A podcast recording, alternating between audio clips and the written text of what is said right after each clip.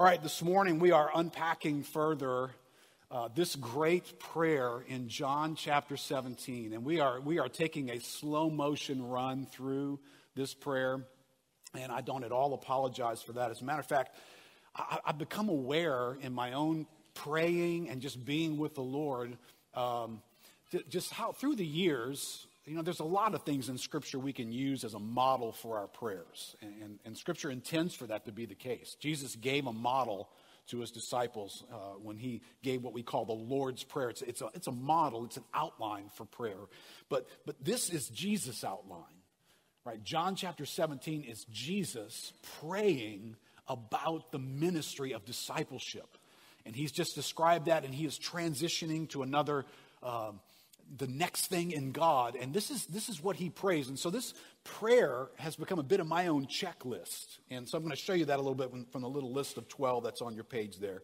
Let me just read these these couple of verses here, and, and we'll, we'll take a quick, quicker, quick look at this prayer. John seventeen, verse one. When Jesus had spoken these words, he lifted up his eyes to heaven and said, "Father, the hour has come. Glorify your Son, that the Son may glorify you." Listen, since you have given him authority over all flesh to give eternal life to all whom you have given him. Let's pray for a moment. Lord, you have inspired these words to be preserved for our eyes and our soul to take them in. We get to listen in on a heavenly conversation, an hour of prayer at the dawn of a new age of your spirit and your purpose and your kingdom coming, having accomplished all that needed to be accomplished to reconcile man to yourself. So Lord, there's so much here for us to benefit from. Lord, Lord, give us ears to hear and hearts to receive and a mind that can understand. Holy Spirit, help us. In Jesus' name, amen. J C Ryle was an Anglican pastor in the eighteen hundreds. I've always loved J C as a very helpful theologian, but he's a very practical thinker as well. He, he said this about this prayer in John seventeen. He says, that he often prayed, we know well, but this is the only prayer reported. Now, we get little pieces of Jesus praying in other places, but you don't really get much of a recording of one. We have many of his sermons, parables, and conversations, but only this prayer. We have here the prayer of one who spake as never man spake, and prayed as never man prayed. The prayer of the second person in the Trinity to the Father. We have a prayer offered up by the Lord Jesus on a specially interesting occasion. Just after the Lord's Supper, just after a most striking discourse, just before his betrayal and crucifixion, just before the disciples forsook him and fled, and just at the end of his earthly ministry. And also at the beginning, at the launch of the Christian ministry, the Great Commission gets empowered by this prayer. So I've wanted us to sit in it, take it apart, pay careful attention to it, because it is Jesus praying for the mission that we're on, for the lives that we're living, for this thing called discipleship. Remember, the Great Commission is calling us to go into all the world and make disciples. Right, so that can't be dismissed by anybody in the room today or anybody watching. There is this mandate that the Son of God puts on every one of his followers, that this is what your life is now about. Now, I know when you went to college and you and you went to school and you thought about what you wanted to be when you grew up, maybe maybe you weren't thinking about that. Maybe being an athlete or a fireman or a doctor or something, and that caught your attention. But in God's plan, this was what he ordained. Now, he ordained those things as well, but he ordained this to describe our lives, that we would go into all the world and make disciples. And so with that in mind, this is what Jesus prays, with that in mind. So I've picked twelve things out of here. We've already hung out in one of them. He will prioritize. Here's a list. You can pray through these things. This could be a checklist for you as you climb into your prayer closet. He's going to prioritize glory. He will centralize today authority. He will define life in this prayer. He will single out a chosen people. There will be words that he will describe that must be received. They are required to be received in this prayer. He will uniquely pray for some people in a way that he does not pray for others. He will seek protection for us. He will ask for sanctification for us. He will feature our mission. He will prioritize our unity. He will focus on our future.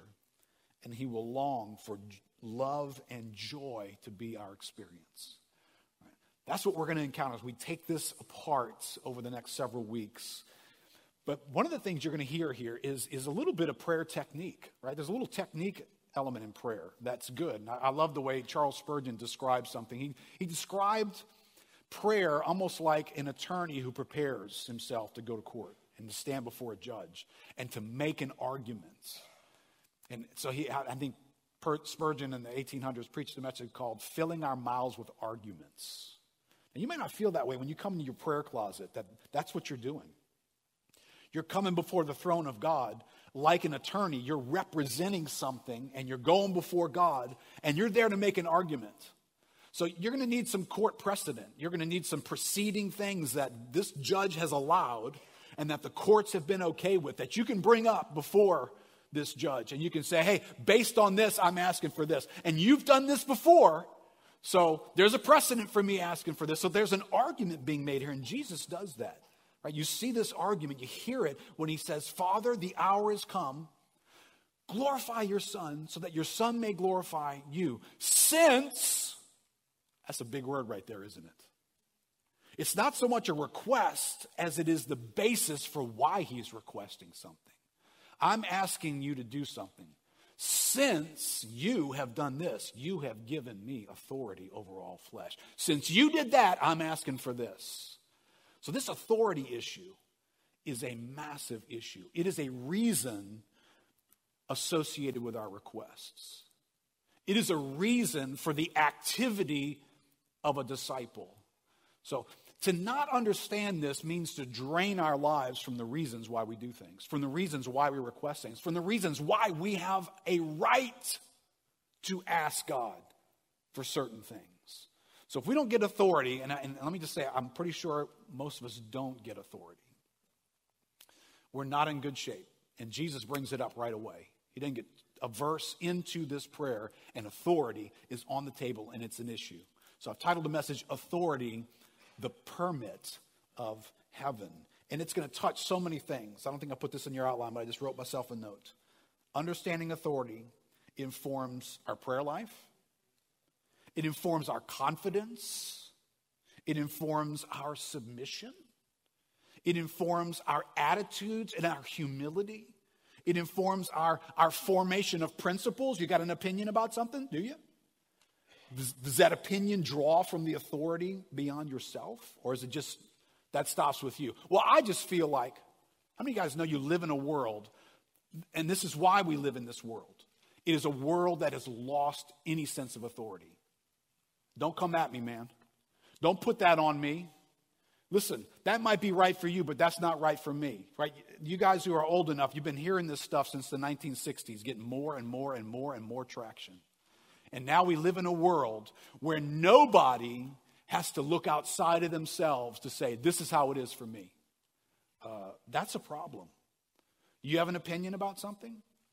Do you recognize as a, as a creature, I'm not even saying as a Christian, as a creature, you don't have the authority in and of yourself to finalize your own opinion. Authority exists in this world. We're going to see it today, and I'm going to have us look quite at it extensively. And it informs our obedience and our mission. Right? The Great Commission is not the great option. It's the Great Commission. So, you know, we don't get to to determine when, when when we're on vacation from that, or whether or not we fully engaged it, or whether or not that responsibility belongs to somebody else who looks like they know their Bible better. Well, they know their Bible better because they actually took this serious. They got around God and they listened to something from him because they knew they were ordered to by the King of the universe, who had the right over them to say, hey, you know what? I know you want to spend all your time doing this over here and being really good at it, being known for it, creating a reputation and making some money from it. I know that's what you want to do, but I'm calling you a disciple who has the responsibility to go into all the world and make disciples. And I command you to do that. Now, if you don't have a sense of authority, that's just a suggestion. That's a billboard on the highway. Right? You obey the billboards. I mean, they're just suggestions, right? You know, hey, you can buy Bacardi or whatever the heck is up there on the board. Or you cannot. It's kind of up to you. But, but this isn't a billboard. This is the word of God. But if God has become this loose being in the universe who doesn't really have any say-so over anything, he doesn't have the right to impose his ideas on us, well, then this is just a billboard. Got a few cool suggestions in it. I take them up on a lot of them. Some of them I'm kind of not okay with. But this is a God who wields authority. And we need to notice authority. So that's what I, this section is called noticing this word, exousia. It's the Greek word, and it's going to get translated in the Bible in two ways. And that's why I put so much of the definition here, because this word is so important. It's going to get used over a hundred times in the New Testament. When you get to the end of the story, where things are starting to wrap up, the book of Revelation uses this word twenty-one times in that one book alone. Because the right to do things and the power to do things is all about getting things to land in the end exactly where God said they would. If God does not have this kind of authority, then the book of Revelation is kind of like a flip a coin book. Maybe that's going to happen. Maybe it's going to turn out the way the Bible described it along the way. Because if God doesn't have the right and the power to do what he said, we don't really know whether Revelation is going to happen or not. You don't really know whether you're going to heaven. You don't really know whether there's eternal life. You don't know a lot of things because you don't know if God can make good on his promises unless he has the right and the power to do it. And that's what that word embodies, this word exousia. I wrote a bunch of it in your definition there. You can go back and read it in your devotions. But it means this. It is, first, it is the ability to perform an action. So that's why it gets translated power sometimes. So sometimes when you're reading the word power in the New Testament, you're reading the word exousia in the Greek. Sometimes, not always. But it also means this. So on the one hand, it's the ability, but secondly, it also means the right, the authority, the permission conferred by a higher court. So if you spoke Greek in the day, that's what you would understand that word. It is both the power to do, but it's the right to do something. You have permission from a higher court to do this. One of the things that the word dictionary translated, it says, by using the word exousia for God's power in, in the Greek translation of the Old Testament, that's the Septuagint, it introduces a term that, listen, excellently expresses the concept of God's unrestricted sovereignty, of the God whose very word is power. Right, so remember, the Old Testament's not written in Greek, but then there, there came a Greek translation. And so when the Greek language gets used in the Old Testament to translate it into Greek, the word exousia describes God's sovereign right to rule and to do whatever he determines to do. And it, and it comes from a root word here. That the root word means to be something that's right, to be lawful. It's an action, listen, that is possible because there is occasion for it or no obstacle to it. So when we talk about authority, something higher has determined this is right. We're not self-determining it. Something lower is not, something higher has determined that this has the right to happen. It has the power to happen. And it is truly all throughout Scripture. It is a characteristic of God himself that you and I must pay attention to in this world right now, but in the Scriptures as well. Uh, Watchman Nee was part of a ministry team that brought the gospel into China uh, in the early nineteen hundreds. And he wrote a book called Spiritual Authority. Um, interesting, when you read this, this book, it's almost like reading Andrew Murray's book on humility. If you read Andrew Murray's book on humility, you'll, you'll walk away thinking, so everything in the whole Bible is about humility. I didn't know that until I read this book. Okay, when you read this book, you're going to think, so everything in the Bible is about authority. Hmm, didn't know that. But sometimes somebody needs to pull you way to one side so you can at least get in the middle. But let me just grab a thought from him. This is super helpful. He says, the acts of God issue from his throne. And his throne is established on his authority. All things are created through God's authority, and all physical laws of the universe are maintained by his authority.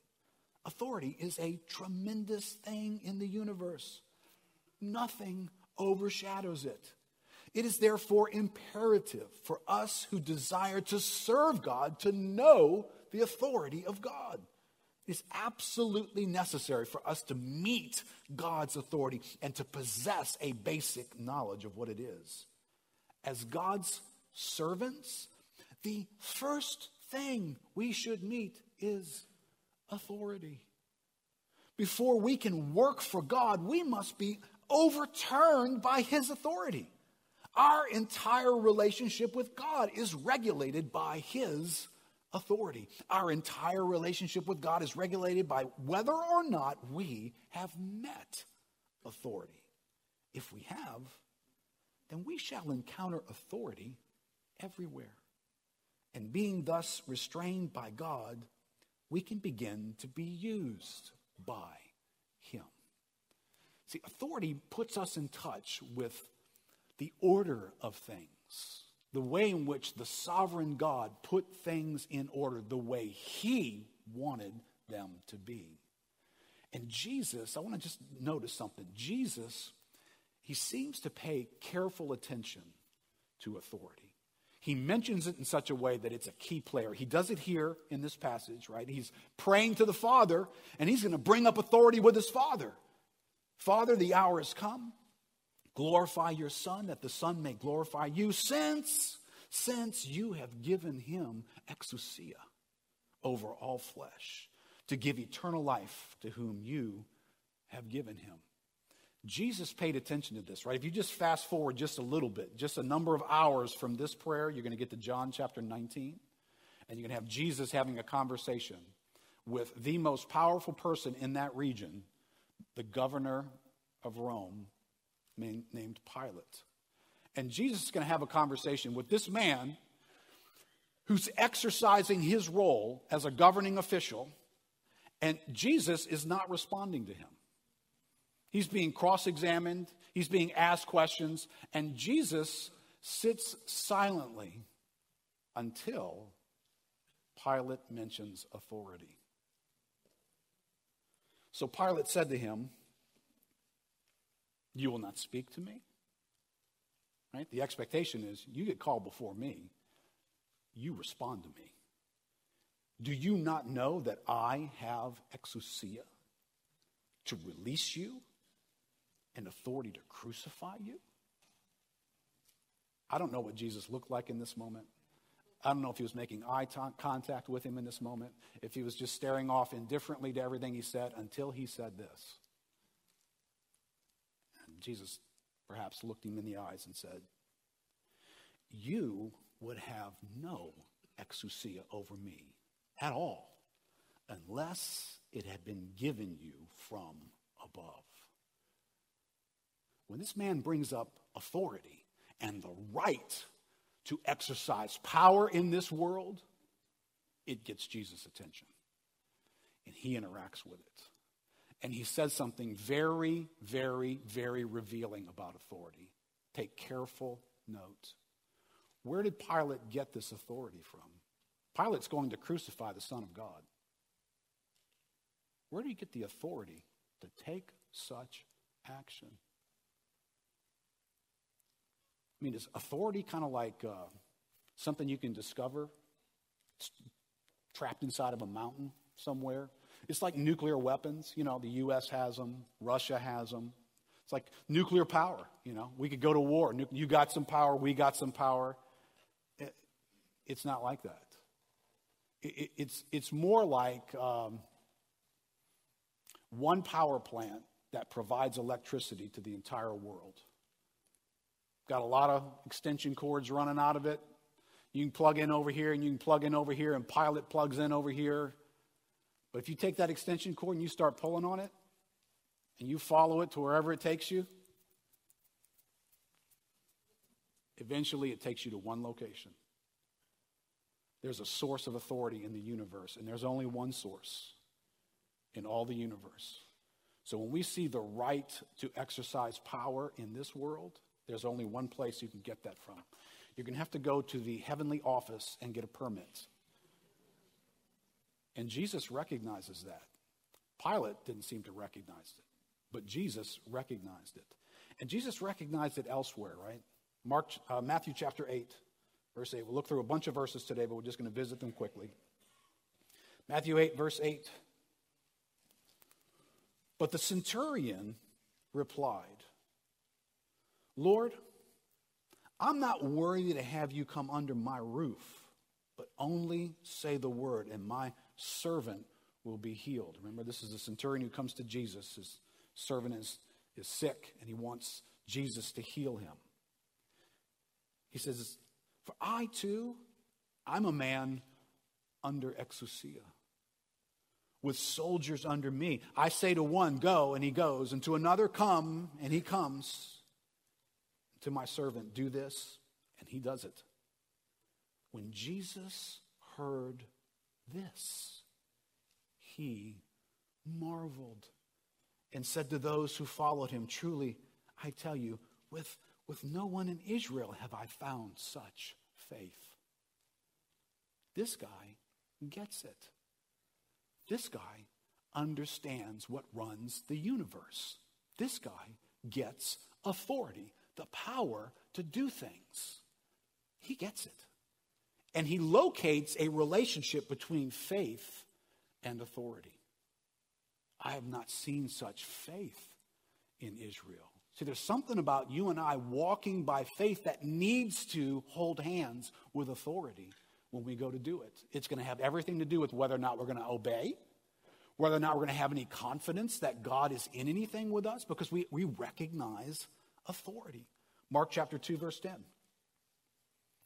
"But that you may know that the Son of Man has exousia on earth to forgive sins," he said to the paralytic, "I say to you, rise, pick up your bed, and go home." Remember this scene? It's interesting to me what Jesus chooses to point out in this, in this story. There's a paralytic here. His story is he hasn't been able to move in his life. And he comes before Jesus, and then he gets to get up and walk out of the room. Isn't that the story? Headlines read, "Man who's never walked before walks out of the room." Wow! Jesus' headline, "That you may know the authority I have to forgive his sins, to heal his body." The issue was, do you see the authority I have to act in this world? Hey, listen, it might be cool to see somebody be able to heal someone else, and it would be, and it is. But Jesus was demonstrating that he had the right to act, and he had the power to act in this world, and this world would be submitted to him when he does, and it will respond. And that's what he put on display. Matthew seven, verse twenty-eight. When Jesus finished these things, the crowds were astonished at his teaching, for he was teaching them as one who had authority, exousia. There's something about Jesus operating with this that the, the Bible highlights it over and over and over again. A hundred times this word's going to be used. Jesus brings it up to his Father in John seventeen, so we're at the end of Jesus' life, and the Great Commission is right on the doorstep here.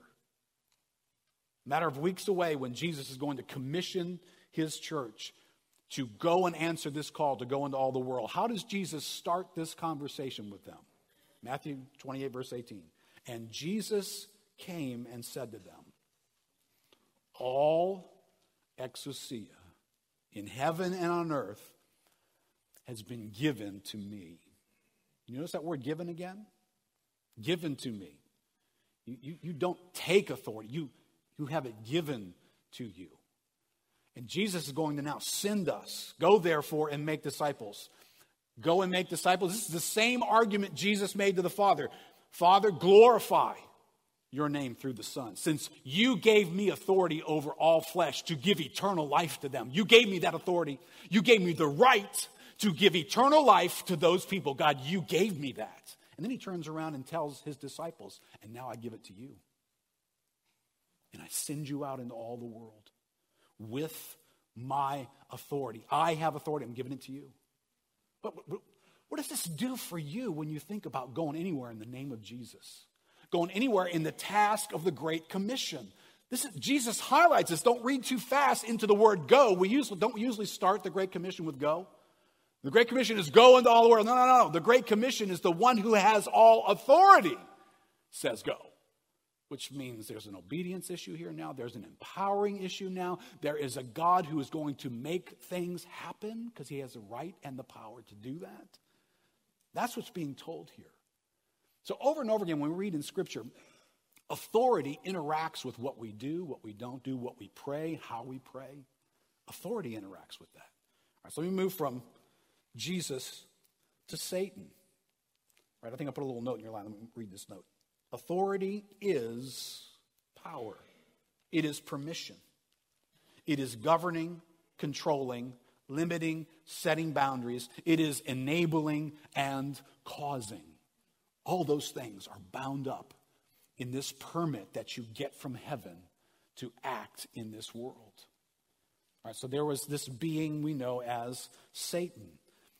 Satan needs authority to act in this world. Right? And we get a front row seat scene to this in the book of Job. Turn to Job with me if you got a, a Bible handy. Job chapter one. This is a scene before the throne, the, the power plant of the universe. Now there was a day, verse six, when the sons of God came to present themselves before the Lord, and Satan also came among them. So the sons of God, the angelic hosts, are presenting themselves in this heavenly court before God. The Lord said to Satan, "From where have you come?" Satan answered the Lord and said, "From going to and fro on the earth, from walking up and down on it." And the Lord said to Satan, "Have you considered my servant Job? That there's none like him on the earth, a blameless and upright man who fears God and turns away from evil." Then Satan answered the Lord and said, "Does Job fear God for no reason? Have you not put a hedge around him and his house and all that he has on every side?" Apparently, Satan's visited Job. He's seen the landscape. He's wanted to do something there that's been difficult. "You have blessed the work of his hands, and his possessions have increased in the land. Huh. But stretch out your hand and touch all that he has. He will curse you to your face." And the Lord said to Satan, "Behold, all that he has is in your hand. Only against him do not stretch out your hand." So Satan went out from the presence of the Lord with a permit, didn't he? He came to the heavenly court, he sought a permit, and he got one. Now, I'm not here to debate why did he get one? Is that kind of stuff still happening? The Bible doesn't go into some detail in this category, so I can't either. But what is clear here is at one point, Satan couldn't do something. And at another point, he could. And he could because he had visited the permit station in heaven. And he got permission from the only source that's available to give it. There's only one power plant. There's only one place that you can get authority to act and have power in this world. Right? When Satan shows up and tempts Jesus, he still uses this language. Luke chapter four, verse five, and the devil took Jesus up and showed him all the kingdoms of the world in a moment of time. And he said to him, to you, I will give all this exousia and their glory, for it has been delivered to me, and I give it to whom I will. It has been delivered to me. Satan, how, how did you get to be in this place? This was given to me. The right to have the power that I'm exercising, it was given to me. And Jesus, I'll give it to you. You notice Jesus doesn't turn around and say, ha, you have no idea what you're talking about. You ain't got no power. That's not what Jesus responds and says. There is authority in this moment. But the authority to act is an authority that was delivered to him. He didn't steal it from somewhere. He didn't go off and manufacture it. There's no counterfeit exousia out there that he discovered somewhere and he made it up. This had to have come from God. And you'll see it play out in the New Testament. When we get to Revelation, all over the place in Revelation, there's a war being described, and there's beings that are being dispersed and dispensed into the theater of man. And they have authority. And that word is used twenty-one times because they're being sent with authority. They have the right to do things. Right? It's, it, one of those examples, Revelation thirteen, verse four. They worshiped the dragon, for he had given his authority to the beast. And they worshiped the beast, saying, who is like the beast and who can fight against it? There is this mysterious, invisible thing in this world. It is authority, exousia, that gives the right to exercise certain power in this world. But remember, Satan and, and his host are just another group of created beings like Pilate, to which we would be right to say, you would have no authority at all had it not been given to you. All right, so you and I are living in a world where authority is functioning and it's been dispersed, and, and God is ultimately managing this thing, but it's in places in hostile hands. And then there's man. Let's look at real quickly at man here, because this is where we are. Man doesn't have authority in and of himself. Man doesn't create his own authority, doesn't discover it, he doesn't, it's not a skill that he works up. Man has to be given authority, the power and right to act and use it. So all the way back to created order before the fall, Genesis chapter one, the Creator says this, that God blessed them, and God said to them, be fruitful and multiply and fill the earth and subdue it and have dominion over the fish of the sea and the birds of the heavens, over every living thing that moves on the earth. So humanity enters God's creation and gets a permit. The heavenly office gives man a permit to exercise authority in this world and to subdue things, to bring things under that authority, and to have the power to be able to do that. God gave man that. And listen, the fall came, and an argument can be made that, this, you know, in that fall, this is where the, the authority gets transferred to Satan. But, you know, as created beings, we, we still live in a realm of this plan of God. Even fallen people are still demonstrating things that God created humanity to do. Right, there's talented people out there. They don't know Jesus, but they got that talent from the Creator. There's smart people out there that God had given man the ability to subdue the earth by using information and understanding and learning and using stuff in the world so that, that man could manage this world. And that's still happening. Even with fallen people, that's happening. So that transfer still is in this world. Luke chapter twenty-two, verse fifty-two says, then Jesus, he said to the chief priests and the officers of the temple and elders who had come out against him, have you come out as against a robber with swords and clubs? Right, this is the last evening coming to take Jesus. When I was with you day after day in the temple, you did not lay hands on me. But this, this is your hour and the exousia of darkness. Jesus knew exactly where he was in this plan. There was a moment when authority was given to men to do exactly what they were doing to the Son of God. He recognized that. But this is an interesting term, and, and I'm not nearly as smart as Jesus, and, and maybe you can join me in the difficulty that these moments create. I don't always know when this is an hour of darkness. I'm not always that discerning. And I'm bumping into things. What was Jesus bumping into? Uh, a bunch of guys with torches and clubs and swords. So it looks like, oh, boy, what do you do with this? Well, if you're natural-minded like Peter, you pull a sword out and cut an ear off. You fight, right? I mean, this is what makes sense. They got swords. We need to get our swords. Peter, I didn't know you had a sword. Yeah, been hiding it all this time. And, and let's fight. It just makes sense, right? This in this hour, this is what we do. We fight, right? Ah. Uh, Right, Peter, you're the same guy that Jesus had to stare in the face and say, get behind me, Satan. You, you are not interested in the kingdom of God. You do not have those interests in mind. But Jesus in this moment recognizes all around him authority. The right to exercise power is in this moment. And the way you're going to exercise it is with a torch in one hand, and a sword in another, and a crowd, and a kangaroo court that's awaiting me. But I get, if I pull on the extension cord, I get, this was given to you from above.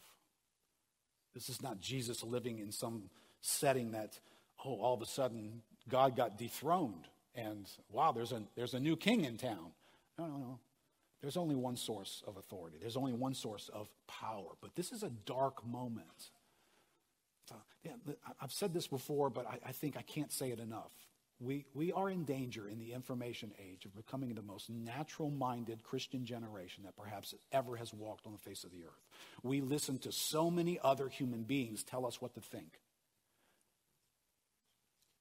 that we are in danger of being a people who don't really know what hour it is. Father, the hour has come. Oh, if I had been walking with Jesus, I'd have driven right past that hour. I'd have thought, well, something else got to be up, right? And I'd have probably been wielding a sword too and cutting off ears. Because C- we, we are trained to look naturally at things, but there is activity in the spirit. There is exousia. There is power that has a right to exist in certain moments, in certain ways going on. And that's what Jesus points out. But he uses this word again in a place that's near and dear to all of our souls. John chapter one. Verse twelve describes man this way, but to all, all people who did receive him, who believed in his name, he gave exousia. He gave the right to become children of God. He gave the right. Where does anybody get the right and the power? Because it's an enabling word and a right word. How does anybody become a Christian? Pull on the cord. Till it takes you back to one source. He gave. This is humbling, isn't it? This is humbling. This is, this this this reduces us to a mindfulness of the grace and mercy of God. That I didn't discover something. I didn't I didn't build up my technique. I didn't memorize some things. I di- I didn't accomplish. I didn't find power to become a Christian. No, no, that power found me. He gave me exousia to become a child of God. Are you blown away by that? When we sing about grace, that's what we're singing about. There's only one place the power of your conversion and my conversion could have ever come from. The throne of God. What a thought. God chose to be this way to me. And when you're going to find that in John seventeen. You gave me the authority, the right to give eternal life to all those you have given me. All those you have given me. Not all those who volunteered. All those you have given me. It's quite a declaration that you'll see in John seventeen in a few weeks. J C Ryle says, we read that the Father has given him power over all flesh, that he should give eternal life. The keys of heaven are in Christ's hands. The salvation of every soul of mankind is at his disposal. Does that affect the way you pray? Does that affect the way you come before God, who has exousia over the souls of humanity? Oh, it should. There's this authority thing playing in the background in a number of places here. I'm going to just read these passages real quick because they'll clarify some things for us. Matthew chapter sixteen, verse nineteen. I will give you the keys of the kingdom. Right now we're dealing with authority. Keys are about authority. And whatever you bind on earth shall be bound in heaven, and whatever you loose on earth shall be loosed in heaven. You don't have to show your hands, but if you have any history in the realm of the Spirit, Pentecost, charismatic, you have you have used that verse, and I would probably have to say you have probably misused that verse. Because at some point, you know, I, I got to deal with the idea, okay, so when I was in that little prayer meeting in somebody's house in nineteen eighty-four, I bound Satan, so what the heck is he doing bugging any of y'all? Anybody thought about that? I bind you, Satan, for for five minutes. I mean, how long does that last? Right? You just walk into a realm of silence. But what you what what is not silent is there there is authority given by God to beings in this world, and, and you're not going to bind that authority. Right? So the idea that you're going to bind Satan, but Satan is on the playing field in the last book of the Bible. So you and I have bound him. No, no, we're not, we're not binding him. That's not how we use authority. That's not what this verse was supposed to draw us into. But we will see that there is activity of man that does confront the activity of darkness in this world. But, but we don't have that kind of authority to bind a being that God has given authority over this world. He's the God of this world. Uh, and, there, and he got that power from the only place you can get power. And he will lose it all from the same one as well. Right? Luke chapter twelve says, I will warn you whom to fear. Fear him who after he is killed has authority to cast into hell. Right? That's the authority of the one who has ultimate authority over everybody's destiny. That, that should be sobering and real to every person.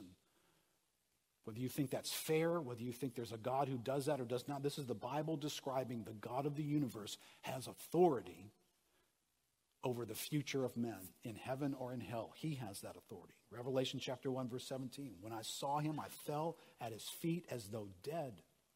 But he laid his right hand on me, saying, Fear not, I am the first and the last and the living. I died, and behold, I am alive forevermore. I have the keys of death and Hades. I have the keys, Jesus says. And, you know, the closer you get to this thing called death in your life, the, the more that authority. Look for it. Look for it. Be looking for it. When you're doing life on a daily basis and you're aging and you're getting a little bit older, and the, the thought that I'm, I'm not going to last forever. I, I'm going to I'm going to hit this moment called death. That's, that's more real to me now than it was ten years ago. And it's more real to me now than it was last year. And you're thinking about that and thinking about, all right, do what Jesus, look for authority. Look for the power and right in that moment. Who's got it? Well, the one who has the keys here. So when you get to that moment, what does that do for you? I know that in my event called death, the one who has the right and the authority over my existence is the one with these keys who conquered hell and death. And, and that's supposed to do something for me. I'm paying attention to authority. Mark chapter three, for man, it says, Jesus appointed twelve, whom he also named apostles, so that they might be with him, and he might send them out to preach and have exousia, to cast out demons. So the people of God are given power and the right to engage spiritual beings. And this is different than binding Satan, who's got a role to play in God's redemptive purposes. But you and I will bump into, sometimes we know and sometimes we don't know, but we're bumping into spiritual beings. And there is given to man an ability, a power, a right. This is what's behind the Great Commission. that we go into a world that's got power in it, but we have power in it to exercise that power and overcome the kingdom. If you're looking for that authority everywhere, you should be looking for it here amongst the church. Second Corinthians ten, verse eight. Paul says, "For even if I boast a little too much of the exousia, our exousia, which the Lord gave for building you up and not for destroying you." Paul described his ministry in the church as having the power and right to do what he was doing. There are those among us in the kingdom of God that God has given the power and the right to minister into our lives. That's what Paul is referring to here. You know, there was a point in which, you know, years ago, some of us are around settings where you'd have that, you know, kind of teaching as, hey, hey, hey, hey, hey, now, listen, I touch not the Lord's anointed. That was basically like a, a bumper sticker for don't say nothing bad about the pastor. Touch not the Lord's anointed. All right, and, and you know what, I'm, I'm, in some way I'm making fun of that, but in, in some way, if if you start realizing there is authority in this universe that comes from God, it doesn't come from somewhere else. It's not self-made. That you begin to recognize that there are people that God has placed, that that authority that they have, pulling the wire, where does it go? It, it goes back to God. God. God gave them authority to accomplish something. Paul said, well, it, it's an authority to build you up, not to destroy you. It's supposed to be used a certain way, but it is there and it does exist. So let me ask a couple of quick, quick questions. One quick question with a few responses.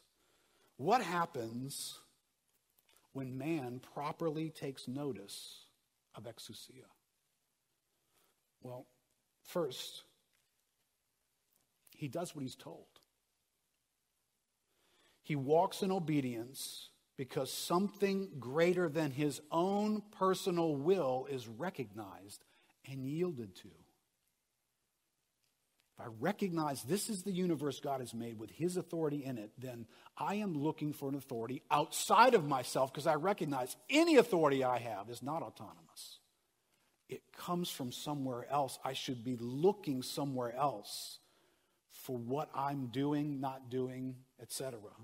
Jesus says this in John seventeen, verse four. He says, "I glorified you on earth, having accomplished the work you gave me to do."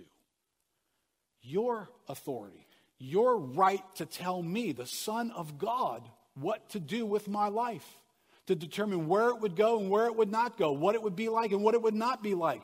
You had the right to do that. The Son of God is saying this. Bruce Milne paints an interesting thought here when he says this. He says, this text also speaks of a specific limitation, the work you gave me to do. From several points of view, there were limitations placed upon Jesus. Geographically, his whole career was confined within the boundaries of central Palestine. Right? Jesus didn't see much of the world. He never saw Rome or Athens or Alexandria, to say nothing of the furthest, further flung lands of the globe. His ministry was circumscribed also in terms of life experience. He never knew the intimacies of marriage, the struggles of parenthood, the challenges of middle age, or the limitations of aging. Even within the sphere of his teaching and healing ministry, there were multitudes of his needy contemporaries in Palestine whom he never ministered, whether in word or deed. Yet his ministry was perfect and whole because he did with complete and single-minded dedication all that he was given to do. So at the end, he could truly say, I have finished the work. Or more profoundly, in his final moments on the cross, it is finished. A similar limitation rests upon every disciple. We are not called to reach the whole world or to minister to every need. There is a specific work for us to do. And in finding and doing that specific thing to the limits of our powers lies our fulfillment and our peace. You ever think of all the choices and places Conveniences versus inconveniences. Successes that Jesus didn't experience. Why did he not do that? Because I, I only did what I was told. And that's the posture of the Son of God. And he functions with an authority that he gives out. This is how he interacted with authority. He is the one who had all authority. He created everything. He is the creator. Right? That, that, that presentation from Philippians where he did not consider equality with God a thing to be grasped, but he humbled himself and he took the form of a servant and he became obedient even to the point of death on a cross. See, when, when you get authority, you get that's right. That response outside of myself is a creator who is over me. He has a will for me. Whatever I'm going to do is a reflection of that. I'm just doing whatever you've got me to do. Well, that looks really hard to do, but I'm a man under authority, so I don't get to say no to that because it's hard. Or I don't get to say yes to that because it's easier looking or more attractive to me or more my style or dressed the way I like. I'm okay with that now, God.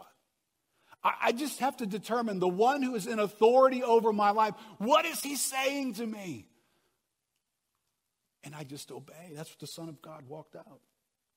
Secondly, he wields power for the sake of the king on the throne.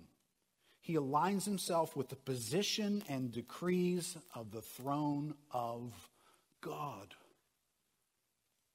When you understand that your, your authority is a delegated authority, it comes from somewhere else, that means God has a view. God has an opinion. And you and I are living in a world right now that's redefining so many things. And the temptation is going to be in an information age, seems like everybody else is. Everybody else believes this way. So I'm kind of like over here. Uh, yeah, but do you, you see authority in this world? There's a throne.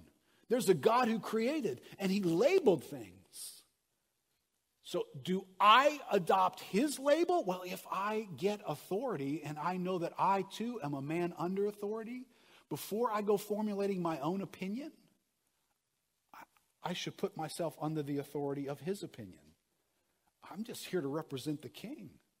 I'm not here to make an argument of, hey, my preference would be this. And no, I think this because I had a relative one time who went through this and went through that. So therefore, my position is this.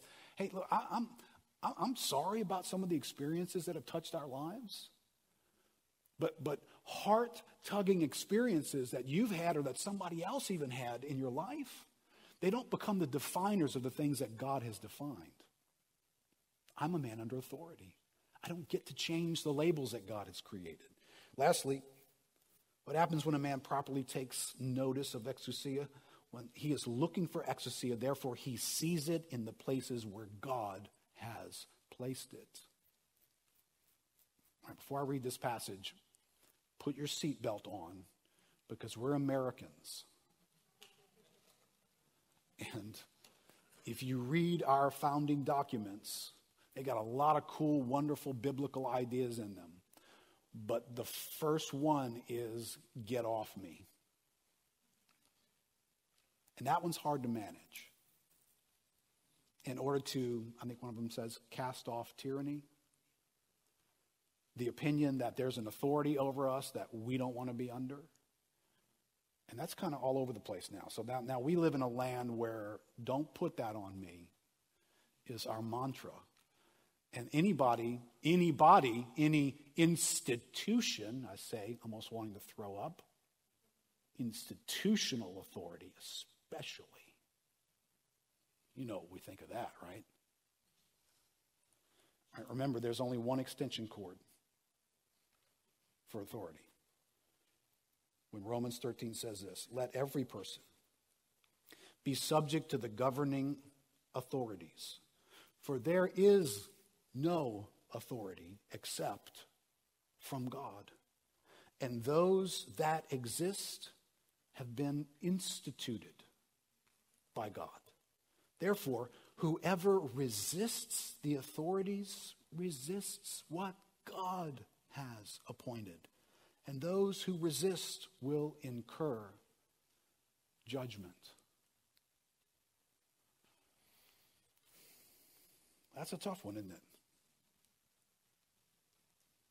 When you don't care for the policies and the behaviors, the attitudes of a president or a governor or a mayor. Did I miss any? Isn't that all of our players right now that we're kind of like, what the heck is wrong with some of these people? And obviously, the, God, the, the Bible that calls us into agreement with it is not requiring you to agree with Joe Biden or Mayor Cantrell. You, you don't have to agree with people. But Romans thirteen still exists. When I disagree with, I still see authority everywhere. Remember, authority was the thing that caught Jesus' attention. When somebody saw it, when somebody acted like they understood it, that caught his attention. Because it comes from somewhere. It, it's, it's a right given by God in some way to exist. So can you really be careful? Because I, I don't think we get this very well. I don't think we get authority very well. I don't think we know how to interact with it. I think we're cocky Americans. The humility of coming before the king. We don't, we don't come before a king. We come with sticks and riots and protests, and we'd like to kill that president if we get our hands on him. We're just in a different posture when it comes to authority. But listen, that idea about authority, you're passing it on to everybody around you. I've told you this before. The way you model your attitude, not just toward policies and people in offices, but towards authority, is teaching your children how they're going to respond to you one day and all other authority. So be careful and be informed and be empowered by this. Jesus starts the Great Commission with a recognition of, hey, guys, be aware. I have authority and I'm giving it to you. All right, so what do we do with this authority? Well, here, here's what I'd like to do with it this morning. I, I'd like to pray for some people this morning. I'd like to pray for a particular group of people this morning. Uh, and I'm going to tell you why I want to pray for this particular group. Matthew chapter nine. It's a moment where Jesus is, is sending his, his team out to do ministry. Verse thirty-five says, Jesus went throughout all the cities and villages, teaching in their synagogues, proclaiming the gospel of the kingdom, healing every disease and every affliction. When he saw the crowds, he had compassion for them because they were harassed and helpless, like sheep without a shepherd. Then he said to his disciples, the harvest is plentiful, the laborers are few. Therefore, pray earnestly to the Lord of the harvest to send out laborers into his harvest. In this next verse. And he called to him his twelve disciples, and he gave them exousia over unclean spirits to cast them out and to heal every disease and every affliction. All right, now be careful what you do with that, because I don't think this equates to every person wielding any authority from Jesus can make any person whole in any moment. I don't think that's what that means. In the same sense that you and I can interfere with the demonic world by the authority that God has given us, but we cannot eliminate the demonic world. All right, so we have authority, but we don't have that kind of authority. But we do have authority. Right, Jesus, when, when they went out, right, remember Luke records the seventy-two that went out, and they came back giving a report of this authority, and they talked about people being delivered and healed. They used the authority that God had given them to overcome other things that were in this world. That, that's, that's what the kingdom is doing among us. So we actually have the right to exercise power.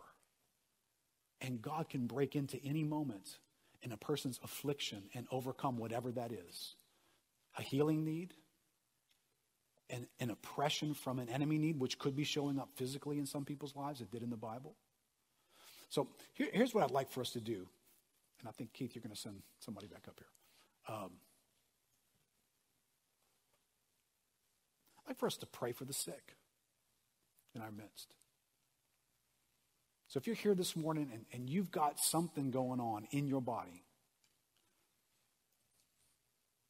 that you want to ask the Lord to intervene, we want to have folks pray with you and pray with on the mission, right? Go into all the world and, and, and make disciples. When he sent out a team, they went into every village and they, they just did stuff that Jesus did. They didn't know what else to do.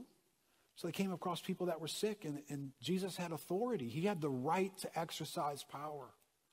And he prayed, and those things responded to him because he had the right to exercise that power in this world. And he says, all authority is mine. I'm, I'm giving my authority to you. Now you go. So there's a simplicity in praying for the sick that we're not in control of whether they get healed or not. We're just in control of whether we pray for them. And whether we ask in faith, right? Remember, Jesus linked faith and authority together. When he saw that centurion who understood, this is this is a matter of authority. Jesus made it a matter of faith. He says, I've not seen faith like this in Israel. This guy gets that what happens here comes from there. And there has ultimate say-so over here. He gets it. Well, that's what we want to do. So could I ask you guys to stand up with me, and we're going to pray, but I, I want to call folks. If, if you need something to be touched in your body, and it matters enough to you that you've noticed it, right? Maybe it's something you've been dealing with for a while. Maybe it's been a long-term condition. I don't, I don't want to characterize your healing. If, if you want to be healed, you want to be healed. If you don't, you don't. But if you want to, why don't you come forward? We're going to take a minute and pray for you. Thank you. Yeah, now. Thank you, old man. All right, so I'm standing here as well. I've got skin cancer in the middle of my forehead. If y'all been wondering, I'm not turning Indian, and I'm not installing a widow's peak here. This is skin cancer in the middle of my head. I've got a stabbing pain in my back from some disc problem in my neck. But I'm gonna I'm gonna pray for us. So if you guys want to pray for me, at one of y'all or two of y'all, whenever, do that. But you guys push in, fill in across here, so folks can come pray.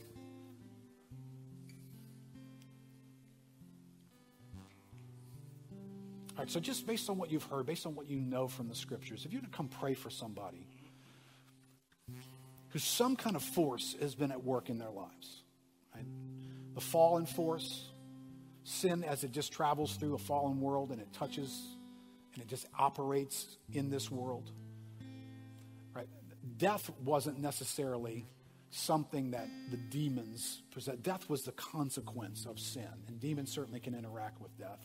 But Jesus overthrew death, right? He has the keys over death. And he demonstrated he has the keys over sickness as well. So uh, we know this, so we can just put this to, to rest. Not everybody that gets prayed for gets healed. We know that. Jesus didn't get around to everybody who needed to be prayed for. So we're going to have to be okay with the fact that, well, maybe we're going to pray for some folks today and they're not going to be healed. Okay. But we're still going to pray for them. And we're still going to bring our faith to this moment to recognize God's got authority over every one of these bodies. That whatever existed up until this moment, he has the right and he has the power to make it not exist anymore. And he can change that from now on. And by the way, if any of you guys experience that, we want to hear from you in the coming days. All right, so if you're here to pray, please get around some folks and pray. If you want to come and pray with folks, um, come on up, find somebody to, to pray for them. Not a counseling moment. Uh, if you want to ask them, hey, it, it, is there something you want to share with me? They don't have to share with you physically what's going on. Uh, but if you want to ask them, hey, is there a particular way that you're asking me to pray this morning? You can be comfortable to say, um, just, I just need some physical healing. You can say that, or you can tell them what it is. Either way. Father, draw us together here this morning, Lord.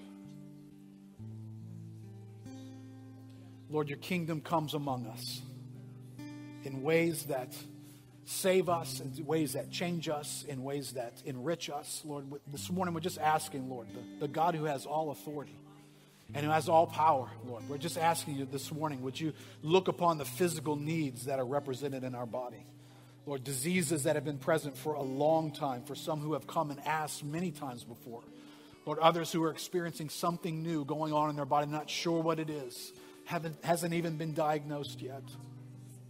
Father, we are calling on you this morning because you have the power and you have the right in this world to do whatever you desire to do. Jesus, you sent us out with the introduction that all authority in heaven and on earth has been given to you. So, Jesus, you have authority in this moment, right now, in heaven and on earth, to determine, to direct, to command these physical bodies this morning, to obey whatever you want for them. So, Father, we come with that authority before your throne. Lord, we come to ask for you to bring the grace and the mercy of healing into these lives. Lord, we, we come and we ask with a sense of boldness before your throne because the wall that divided us previously has been pulled down by Jesus himself. He has made a way for us through his blood, through his death, to be able to come to our Father and ask before your throne. So, Lord, that's what we're doing. Lord, you have seen these conditions. Lord, as you looked upon the crowds, Lord, and you saw them, that they were harassed and helpless like sheep without a shepherd. Lord, you have seen moments where some of these standing here this morning have felt helpless. They have felt like they are under something that is getting the best of them, and they, they just don't know how to get free of this, Lord. They have been frustrated. They have been fearful. Lord, you have seen sheep without a shepherd right here. And Lord, you had compassion upon them.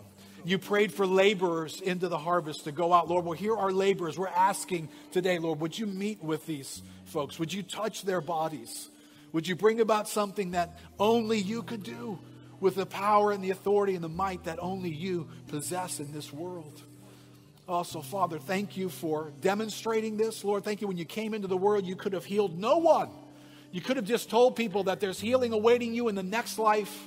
I'll see you there. But Lord, you healed them one after another. Lines were formed and people sought you to interrupt this world's version of sickness. And God, that's what we're asking for today. God, interrupt this hour of sickness in these lives and bring glory to your name. God, we ask that that celebration would be available to us in the coming days. Lord, as, as some that we've prayed for this morning get to tell a story of that pain went away. I didn't need to have that procedure. Something different happened to me. The Lord had touched me. Lord, would you give us celebration in the days to come before your throne in answer to these prayers? And Lord, in every way that we are doing life this week, Lord, give us eyes that see authority all around us. Your authority at work in places that we may never have suspected it, but Lord, you are at work. And your authority, your right to rule your universe is all around us. It is available to us. We are sent with its influence among us. Lord, people will respond because you are doing a work. You're giving them the right to become children of God. They'll respond, Lord, because you're doing something in their lives. So, Father, thank you, God. We thank you for your word. Jesus, thank you for this prayer. It gives us so much insight into the world that we live in, the lives that we seek to live for your glory and for our good. In Jesus' name, amen. Amen. God bless you guys. We'll see you next week. Great to have all of you guys who are watching us this week. We hope to see you soon.